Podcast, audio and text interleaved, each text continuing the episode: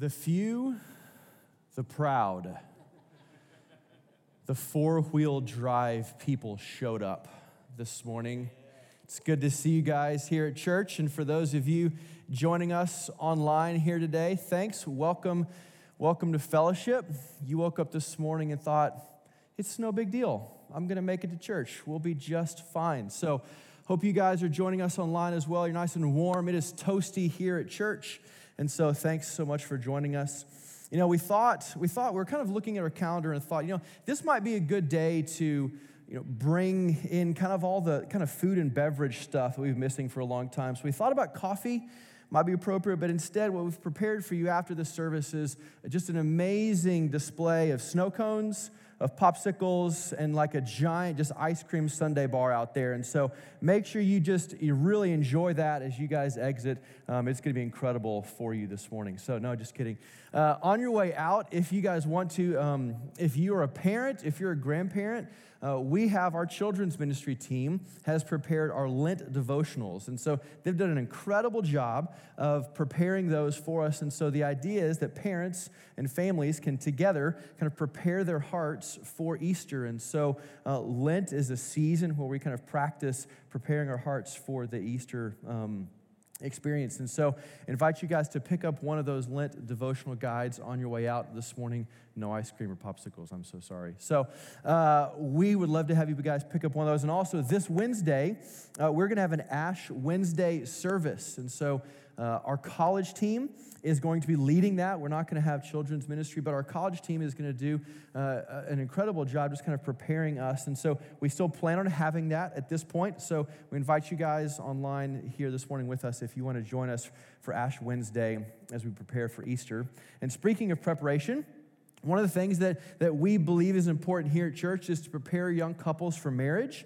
And so we have an eight week premarital experience called Merge for seriously dating and engaged couples. And so invite you or someone you know or someone that you um, are, are aware of that's, that's considering getting married or is engaged to be married. We start that one week from today. And so invite you guys to sign up. We actually are closing our signups tomorrow. And so invite you to sign up for Merge. We, we, we go over a whole bunch of stuff, a biblical view of marriage, conflict, um, and connection. We talk about um, sexual intimacy and in-laws and finances and a biblical home and what that looks like. And so that's what we do in Merge. And so we'd love to have you or someone that you know who's considering getting married jumping in with us. We start that a week from today. So, happy Valentine's Day for those of you who are here. Uh, if you have already celebrated Valentine's Day uh, with your loved one, great job. My wife and I were waiting for today. We might find some open reservations. There might be a few cancellations. Uh, I'm going to have to kind of get on the phone and see what all is available. So, uh, thanks so much for joining us. Uh, we want you guys to be able to watch next with us. We have a, um, a video prepared where we're going to kind of meet our potential new elders. And so we at Fellowship Bible Church take the Bible literally. And we believe that what Paul did when he traveled around kind of the Mediterranean, the early church, he was planting churches and appointing men to lead in these local churches. And so uh, we take the similar position.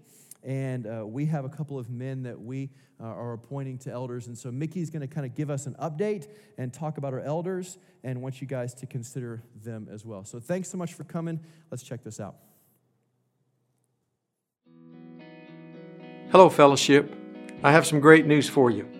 We are just about a year away from opening the new Bentonville campus, and we've just crossed the $15 million mark toward reaching the goal of developing this new campus and paying for it by December of 2022. We're not paying any interest on this project because of your generosity at this point. Thank you. And in this light, thank you for faithfulness in giving each week during COVID and your extraordinary generosity to the gift. Through the gift, we were able to donate generously to ministries locally, regionally, and globally. Today, we have three new elder candidates to present to you. We're a church led by elders, and our current board has prayerfully sought the face of God as we considered all nominees presented. Please meet your new elder candidates. Hello, fellowship. My name is Ed Parrish, and my wife is Guanico Parrish. We've been married for 36 years, and we have three children and three grandchildren. We've lived in Northwest Arkansas now for 21 years. And I remember upon our arrival how fellowship embraced us and we made this our church home. I'm honored to be nominated as a candidate for elder, and it would be such a pleasure to uh, serve you here at Fellowship in that capacity. Hello, Fellowship. My name is Joe Ross. I've been married to my wonderful wife, uh, Catherine Ross, for 42 years. We have four children, uh, all grown now, and seven grandchildren. I grew up in Northeast Arkansas, but we've been in Fayetteville for the past 30 years. I worked as a radiation oncologist and took care of cancer patients at both Nartai and Highlands Oncology until I retired three years ago. I'm honored and humbled both uh, by this nomination uh, to become an elder, and I look forward to serving both you and Christ in this endeavor if elected. Hello, my name is Jim Ans. I've been married to my wonderful wife Margaret for 36 years. We have two adult sons, Jimmy and John, and one beautiful nine month old granddaughter, Hannah Lee. We've lived in Springdale for the past 34 years, and for all of that time, I've worked at Harps Food Stores, first in IT and then in finance. We've been attending fellowship for the past 27 years. I am deeply humbled and honored to be nominated as a candidate for the Elder Board. With God's help, I will do my best to serve you in that capacity. Thank you for your consideration, and may God bless you. Thank you, gentlemen, for your willingness to be set forth as candidates for the office of elder. It is a tremendous responsibility to be an elder at fellowship, and your willingness to be considered speaks highly of your character, integrity, and walk with Christ. And now we have one more thing to ask of you, fellowship. If you are a member of our church, between now and February 22nd, please affirm these candidates by visiting the link below and follow the instructions found there. Thank you for your prayers and for participating in the elder nomination process. This is an important, reoccurring event in the life of our church family. God bless you all. Well, good morning. Thanks for being here. Uh, I have a huge favor to ask. Can we all stand together? And this middle section looks very appetizing for more people to be there. Can we all move to the middle section and still keep two chairs between us? Anybody willing to do that? That would be awesome. It just makes us feel closer, like a family. Still social distance, but closer. Um, we're glad you're here this morning. My name is David. I'm one of the pastors here. And we get to sing to our Lord this morning, who is holy, who is faithful. We've been learning a lot in Joshua about the faithfulness of God, and we're going to continue to learn that this morning. But I want us to sing this morning and remind, remind ourselves that we serve a holy God. So we're going to read a couple verses together out loud, and then we're going to sing together. So let's read these together out loud. Revelation 4 8. Holy, holy, holy is the Lord God Almighty, who was and is and is to come. In Revelation 4, verse 11, you are worthy, our Lord and God, to receive glory and honor and power. For you created all things and by your will they were created and have their being.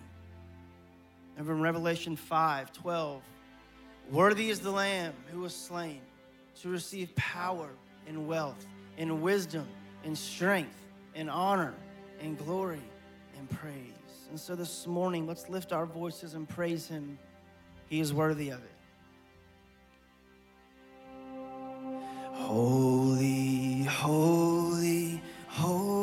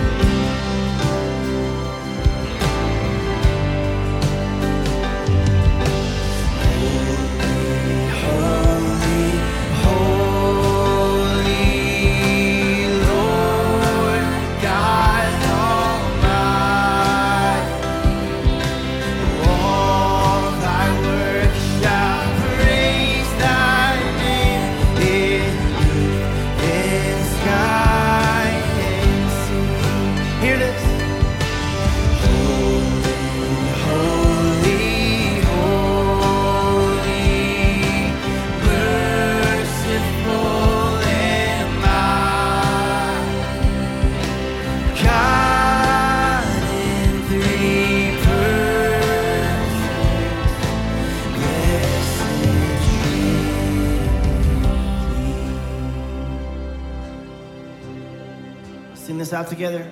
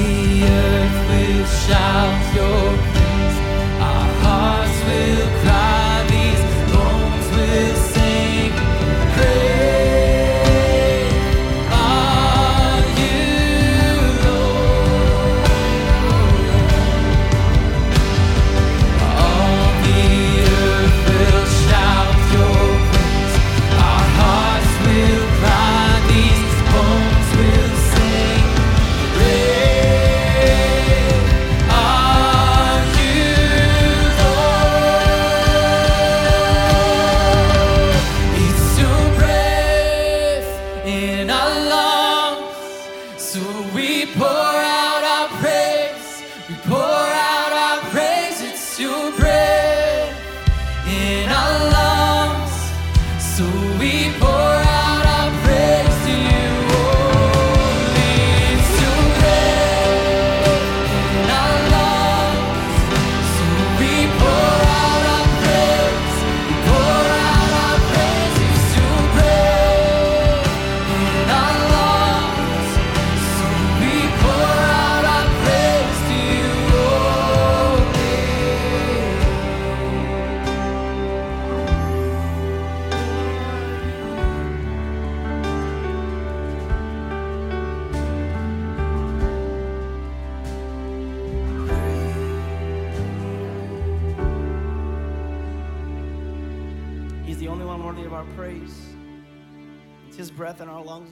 praise Him and Him alone.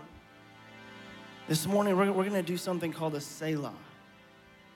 And in, in the book of Psalms, you'll, Psalms you'll, you'll see a lot of times the word Selah. And what that means, it's actually a musical note. And what it means is just to pause, reset, and to refocus. And so we're going to put a verse on the screen, and we're just going to sit in silence for a moment this morning and listen. What does the Lord have to say? And here's the question I want you to ask.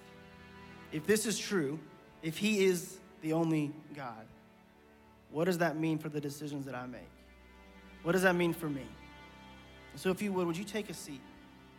And let's spend a little bit of time listening to the Lord together this morning.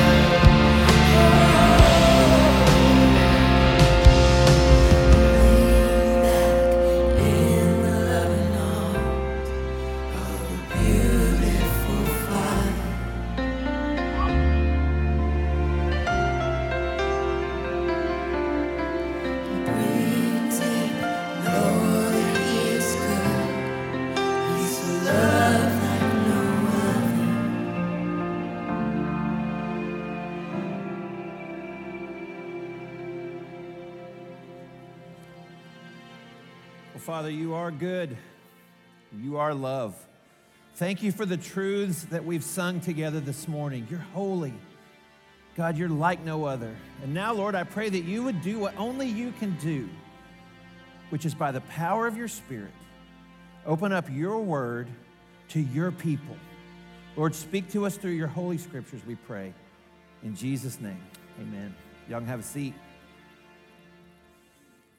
Well, I've been thinking a lot lately about what it means to remember, to remember those important people, those places, those events that shape us, that make us who we are. What it means to remember the shared experience that we all have. Part of the reason I've been thinking about this is because a, a good friend of mine recently repaired my dad's watch. And so now I wear it every day. And every time I look at it, I remember my dad. And that's important to me because I want to maintain that connection.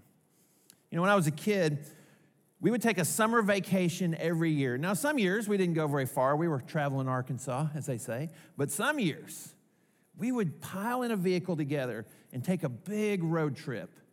In 1983, my mom, my dad, my sister Kim, and I got in my dad's 81 Chevy pickup.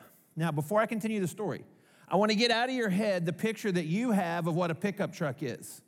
That is not what they were like in 1981. You're picturing a crew cab, right? Four doors, leather captain's chairs in the back, video screens for the kids. No, no. This was a single cab with a vinyl bench seat and a metal dash. The four of us got in that thing and we drove to Washington, D.C. I love that picture. I wish I had had a bigger hat. And you know what? It was an incredible trip. Even though my sister Kim and I were literally strapped together in the middle seat with one seat belt all the way to DC, we had an incredible trip. So incredible, in fact, that I tried to recreate that same trip almost 30 years later for my own kids because I wanted them to experience what my sister and I experienced, and that was understanding in a new way what it meant to be an American. When you go to Washington and you see what we as a nation have set in stone, it helps you understand our story. When you see the men who shaped our country, when you see the ideas that we as a people have said, this is who we are, and when you see how we honor the sacrifice of those who have provided for our freedoms, it's amazingly personal, and yet it's a shared experience. And it helped us learn an important lesson that we understand the present by remembering the past. That's true for us as a nation. It's also true for us as, as followers of Jesus. We understand what's happening now by understanding the things that have come before. And this morning, we're going to remember the way, way past as we continue our series in the book of Joshua, the historical book of Joshua. We're going to be in Joshua chapter 4. Our, our title for today, A Memorial Forever, comes from Joshua 4 7. So go ahead and turn there with me if you've got your Bibles or your digital device. I want to encourage you, if you're watching on the live stream, go ahead and grab your Bible or pull this up on your phone or your tablet and let's look at God's Word together. Well, my name's Michael. I'm one of the pastors here at Fellowship, and uh, Finley was up here earlier this morning. Finley and I work together on the community team, along with Margot and Josh and Elise, Garland and Ray, and it's an incredible team to be on. I love serving on the community team. And our heart for you, whether you're in the room or watching online, our heart for you is that you have some people in your life that you can open God's Word with, that you can engage the scriptures together I got to have lunch with a young guy this week, and he was telling me that even though he studied Joshua before, opening it up with other people is totally changing the book. It's bringing it to life for him. And that's what we want for all of you. So, what have we seen over the last few weeks in our study of the book of Joshua? Well, we've seen that Israel, redeemed from slavery in Egypt by God, brought through 40 years of wandering in the desert, is now entering the promised land, the land that God had promised to their ancestor Abraham some 600 years earlier. And last week, Clark taught us the crossing of the Jordan as God miraculously parted the Jordan River, just as He had parted the Red Sea 40 years earlier. And we talked about how the people of Israel kept their eyes on the Ark of the Covenant, which symbolized God's presence, even as, even as in an act of faith, they stepped into the Jordan. Clark told us that God met them at the crossing of trust and obedience. And we're going to pick it up right there today. Look at the very next line Joshua chapter 4, verse 1. When all the nation had finished passing over the Jordan, crossing the Jordan, the Lord, all caps, it's Yahweh, said to Joshua, Take 12 men from the people, from each tribe a man, and command them, saying, Take 12 stones from here, out of the midst of the Jordan, from the very place where the priest's feet stood firmly, and bring them over with you, and lay them down in the place where you lodge tonight. Joshua was preparing to remember this event. He knows that this is an event that needs to be marked. He needs to mark this significant occasion. And we still do this today, don't we? We still mark significant occasions, things that are meaningful to us, with tangible things. That's why we buy souvenirs. A few years ago, my family visited the petrified forest in Arizona. They have signs everywhere don't take the petrified wood. Why? Because they know people want a physical thing to remember it by. It's why we take pictures, right? So we can remember people and events. And in the camera phone age, we've taken that to a whole nother level. Some of y'all have in the cloud a picture of every sandwich you've eaten for the last two years. You want to remember it. Joshua knows it's an important moment. And just as those monuments and memorials in Washington, D.C. point to our past, Joshua knows this is a defining moment for Israel when they finally, finally, after centuries in slavery, after decades wandering, are entering the promised land. And it needs to be memorialized. So he says, one guy from each tribe, take one of these stones from the river where just hours before it had raged at flood stage. Take one of these stones. We're going to have a memorial. And in verse 6, he tells them exactly why he wants them to do this. He says, When your children ask you in time to come, What do those stones mean to you? Then you shall tell them that the waters of the Jordan were cut off before the ark of the covenant of the Lord. When it passed over the Jordan, the waters of the Jordan were cut off. So these stones shall be to the people of Israel, here it is, a memorial forever. Joshua's looking to the future. He's looking ahead to a time where there'll be kids who don't remember this day, who, who don't know about what God did to bring them into the promised land. And he wants these stones to be a reminder and a prompt so that these parents will have this conversation with their kids, will tell their kids about God's power and provision. It's similar to the conversations that I had with my kids on the steps of the Lincoln Memorial. As I told them about the great emancipator, the, the president who held our nation together when it was fraying at the seams. Joshua says, Parents, in the years to come, you tell your children about how the Lord, Yahweh, cut off the water of the Jordan so that our people could enter this land. And look how personal this is for him. He says, What do those stones mean to you?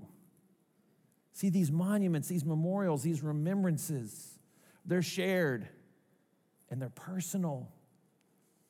And even though it's almost 40 years ago, I remember when we were at the Vietnam Memorial, my dad searching for the name of a relative who died in Vietnam. And I remember when he found that name, he stood with his hand on his name for just a moment. It was very personal. Joshua says, What do these stones mean to you? And he doesn't just expect this to be an experience for this generation and their kids. We've already mentioned it. He says it's to be a memorial forever. The Lincoln Monument will be 100 years old next year. And I fully expect my kids to take their kids and their grandkids there because it's designed to be experienced generation after generation. That's the idea Joshua has. For generations, Israel, these stones are here to remind you of the power and provision of God. This will be a memorial to remind you how God brought us into this land dramatically from slavery to the land of milk and honey. And then in verse 19, we get this really important time stamp. Look what it says. The people came up out of the Jordan or crossed the Jordan on the 10th day of the first month, and they encamped at Gilgal on the east border of Jericho. Now, I'm going to be honest with you. In my personal study, I almost missed the significance of this verse. As a matter of fact, I had already turned in my slides when the Lord prompted me to ask, why is this in there? And when I realized, I, I had to call Hallie May, our teammate who does an incredible job with all the visuals that y'all see in here. I had to call her and say, Hallie, I need verse 19 in my slides. So, what's the big deal with this timestamp? Well, first of all, there's something we say a lot around here, but this is a good opportunity to say it one more time. The Bible is a historical document. The events described in the Bible are actual history that actually happened. Never, ever does the Bible have the feel of once upon a time in a land far away. No, it reads like this On the 10th day of the first month, they encamped at Gilgal on the east border of Jericho. The Bible is full of times and places and names because it's history. So, what's the significance of the 10th day of the first month? Well, on the Jewish calendar, it's Nisan 10th. And just for reference, I looked to see when does Nisan 10th fall in relation to our calendar this year? And this year, 2021, it falls on March 23rd. So that gives you an idea of what time of the year this happened. But there's more to it than that. What's significant about Nisan 10th? I found the answer in Exodus 12:3. That's where we see God command the people for the very first time to begin preparations for the Passover. It says in Exodus 12:3 that on this 10th they were told, "Find a lamb, spotless, 1-year-old male lamb." And so think about this with me for just a second.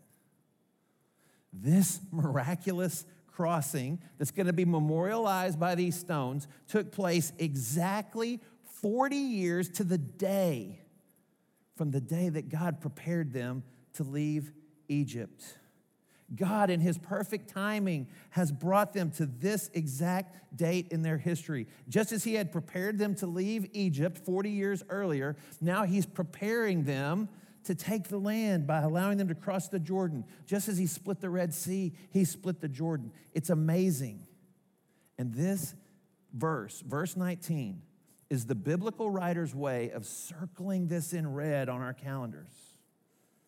So here they are the 40th anniversary of the first instructions to begin leaving Egypt, and they enter the promised land. And it's going to be marked for generations by these stones that they've taken from the midst of the river to build a monument to God's power.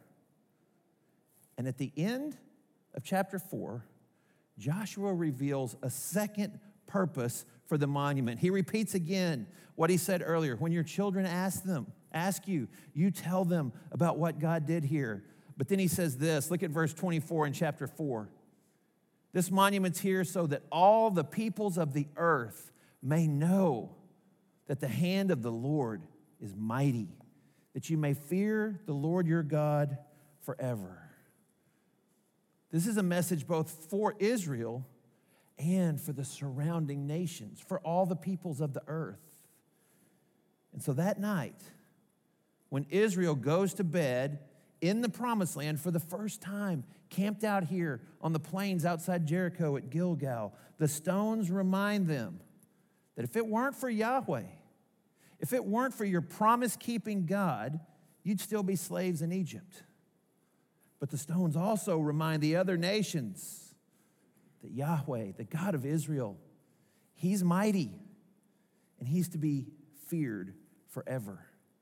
and it has its intended purpose. Look at the very next verse, Joshua 5 1. As soon as the kings of the Amorites who were beyond the Jordan to the west, and all the kings of the Canaanites who were by the sea, so that's basically all of the promised land, heard that the Lord had dried up the waters of the Jordan for the people of Israel until they had crossed over, their hearts melted, and there was no longer any spirit in them because of the people of Israel. Those stones were there to encourage the faithful, but they were a warning to God's enemies. And these pagan kings' hearts melted in fear before the God of Israel. So now here's Israel. They've seen God work in a mighty way, and they've built this stone memorial. So this day will be remembered forever. It feels like they've got all this momentum, doesn't it? The kings around them are, are shaking in their boots. Now's the time to strike. You would think from a military perspective you would move quickly, come in with shock and awe. But Joshua, led by the Lord, does the exact opposite. The Lord tells the people, tells Joshua, now the people need to be prepared, not militarily, spiritually. Look what he tells them in verse 2. At that time, the Lord said to Joshua, Make flint knives and circumcise the sons of Israel a second time. Now, wait a minute.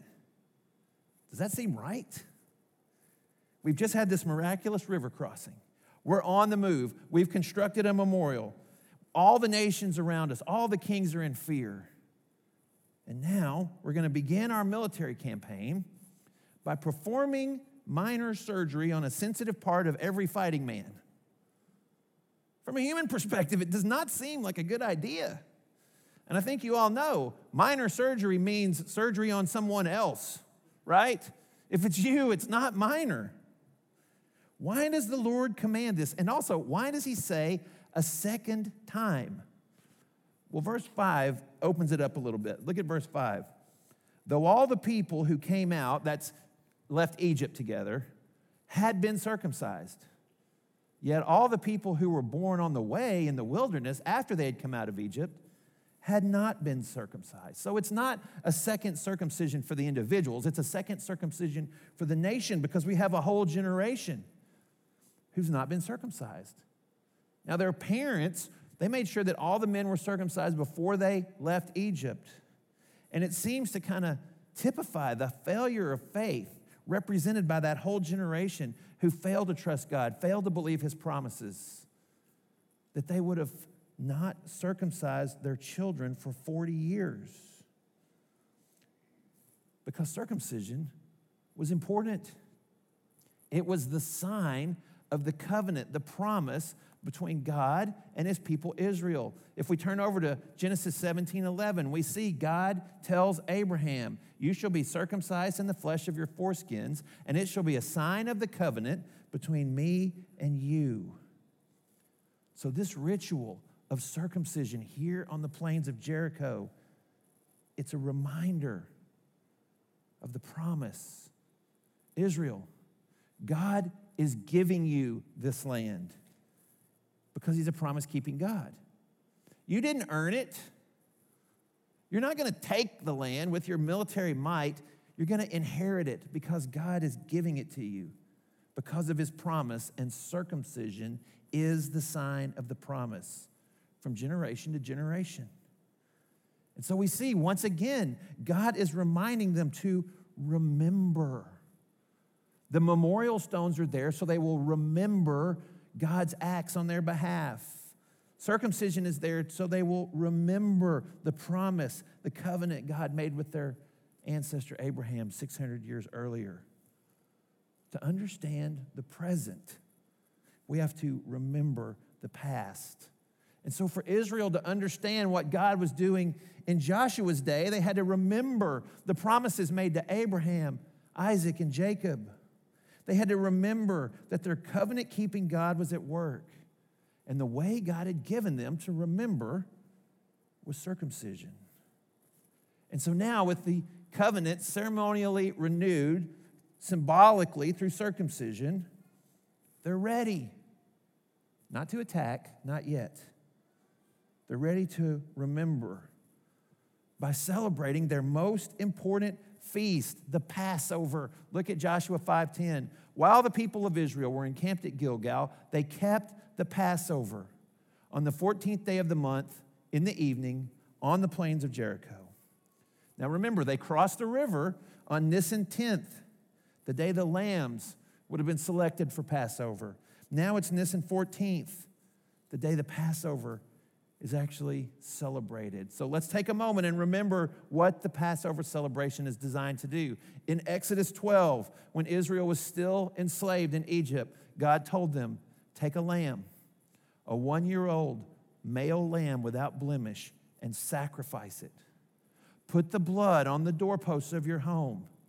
God says, When my judgment comes on Egypt, and the firstborn dies in every home, the households with the blood of the lamb on the doorposts will be protected. He says in verse 13, I will pass over. That's why the, fe- the festival is called the Passover. Then look at verse 14. He says, This day shall be for you a memorial day, and you shall keep it as a feast to the Lord throughout your generations, as a statute forever. You shall keep it as a feast. Notice how similar the language is to Joshua 4:17. It's to be a memorial forever. Just as those stones were designed to help them remember how God acted on their behalf to bring them into the promised land, the Passover was to help them remember how God saved them through the blood of the Lamb. And this Passover meal in Joshua 5, the first Passover meal eaten in the promised land, is especially significant because it represents a major turning point in God's dealing with the nation of Israel. See, God had brought them out of Egypt through the Passover event, and now He's bringing them in to the land He promised because He's a promise keeping God. And He si- signals this important change to them. Look at verse 11. And the day after the Passover, on that very day, they ate of the produce of the land, unleavened cakes and parched grain, and the manna ceased the day after they ate of the produce of the land. And there was no longer manna for the people of Israel, but they ate of the fruit of the land of Canaan that year. For 40 years, God had provided for their food needs by manna six days a week. And the morning after the Passover was celebrated, no more manna. God was signaling to them, this period in your history is over. No longer will you wander in the desert relying on me to provide your food. Now you're in the land, the land that God has set aside. And you'll eat off the produce of the land because it's a land flowing with milk and honey. The manna ceased because God had kept his promise. After this Passover meal, everything changed. A new era in their history was beginning. But to understand that, they had to remember. Because we understand the present by remembering the past. God gave them the memorial stones, circumcision, and the Passover to remind them of his faithfulness in the past so they could understand what he was doing in the present. And y'all, we are just like them. We need to be constantly reminded of God's mighty deeds. We need to always remember what he's done in the past. And so he's given us some ways to do that. The main one is the Bible. When we read the Bible every day, we are reminded of God's faithfulness. Our Bibles, God's Word, tells us who God is and what God's done. And when we understand that, we can understand what He's doing today. And just as that Passover meal at Gilgal changed everything for Israel, there was a Passover meal that changed everything for us. It was on the night before Jesus was crucified. We find it in Luke 22. He gathered his disciples in the upper room. And in verse 15, he said, I have earnestly desired to eat this Passover with you before I suffer. He gathered the disciples so they could have a meal that they had eaten every year their whole life, a meal that the nation of Israel had eaten every year going back to the days of Moses. And Jesus gave it new meaning. He said, This bread that you've been eating every year, it always pointed to me. In verse 19, he says, This bread is my body, which is given for you. Do this in remembrance of me. In other words, this bread and this wine have always pointed to Jesus. And so now they're a memorial forever. Just as the Israelites remembered God's provision through the Passover, this bread and this juice helps us remember God's provision, not through a lamb, but through the Lamb of God, his Son, Jesus Christ, who was sacrificed for our sins. So, just like for Israel at Gilgal, this Passover meal, we call it the Last Supper, it signaled that everything was going to change, and we remember that every time we take communion. Communion is designed to cause us to remember, to remember that all of God's promises pointed to Jesus. To remember that in Jesus, we don't just have the fulfillment of all these promises of a Messiah who was to come, but we have the new covenant, which Jesus said was in his blood. The new covenant that says God will write his law in our hearts and we'll experience forgiveness of sins and we'll be his people. So if you're a follower of Jesus, if you're here in the room, I want to invite you to go ahead and open those communion elements that you got on the way in and just hold on to them. And if you're joining us on the live stream, I want to invite you get crackers, get juice, whatever you have handy. It's the spirit of taking communion that we're looking for if you're at home. And whether you're at home or in the room, I want you to hold on to those elements for just a moment because I want to invite you to remember. I want us all to remember the body, remember the blood. And once you get those elements open, I'm going to invite you to go ahead and stand with us right now. We're going to worship before we take communion together. And as we do, I want you to remember not only the death and resurrection of Jesus, I want you to remember He's the risen King. I want you to remember that right now He's reigning and ruling. I want you to remember that one day He'll reign and rule on the earth. I want you to remember His victory over sin and death.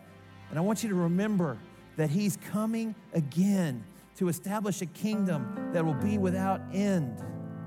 Lord, thank you. Thank you for helping us remember. Thank you that you are good and you are God. And Lord, I pray in a moment when we take communion, we'll remember rightly a memorial forever.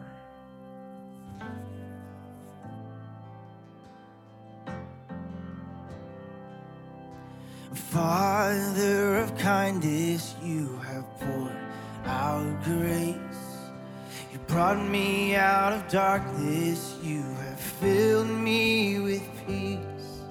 And giver of mercy, you're my help in time of need. Lord, I can't help but sing. Let's sing this together, faithful. Faithful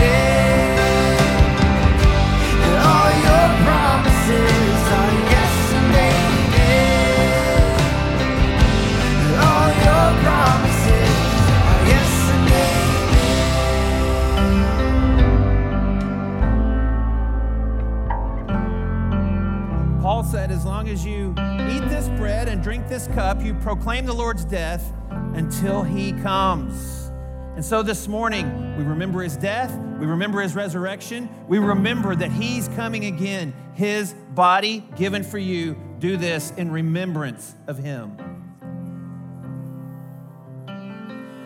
Jesus said, My blood is poured out for the new covenant. We remember the new covenant. We remember his blood poured out for you. Do this in remembrance of him. So we sing this this morning. We rest.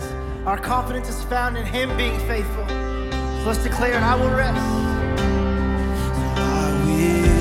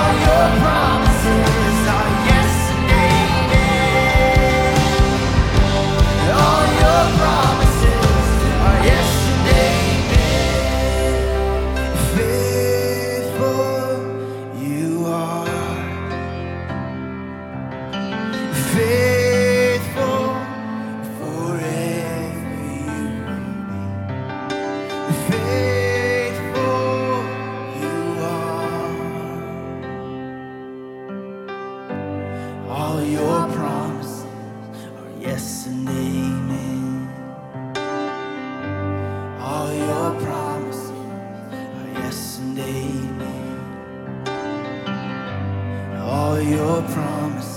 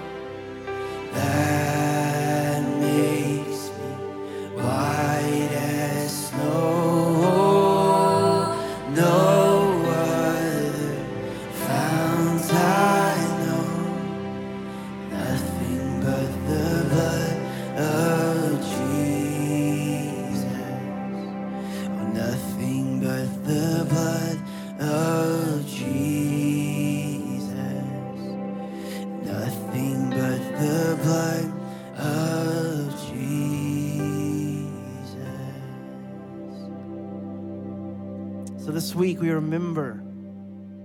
We remember the past so we can understand the future. And we hold on to this truth. We understand the present by remembering the past faithfulness of our God. We serve a faithful God. This morning, if you would like prayer or come, come tell us a story of how you've seen the Lord's faithfulness in your life. To my left, to your right, the prayer room, we would love to pray with you this morning. So, Fellowship Faithful, this week we go in remembrance of the faithfulness of our God. God bless you.